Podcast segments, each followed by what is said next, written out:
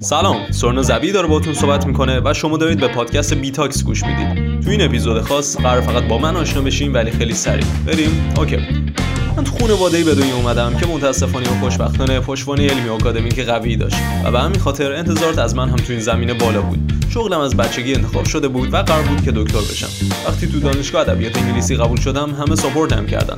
اما خودم احساس می‌کردم که شکست خوردم. با خودم قرار گذاشتم درسته پزشکی نمی‌خونم اما همین رو خیلی عالی براش وقت می‌ذارم.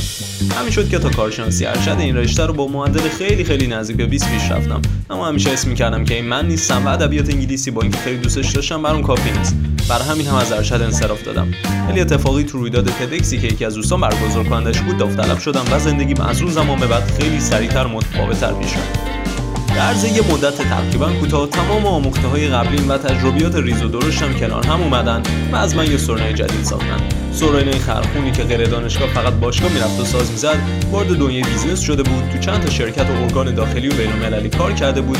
چند تا رویداد تو همین حوزه برگزار کرده بود یا تو برگزارش کمک کرده بود. چند تا business خودش رو راه انداخته بود کلی شکست خورده بود و از اون طرف هم کلی چیز یاد گرفته بود.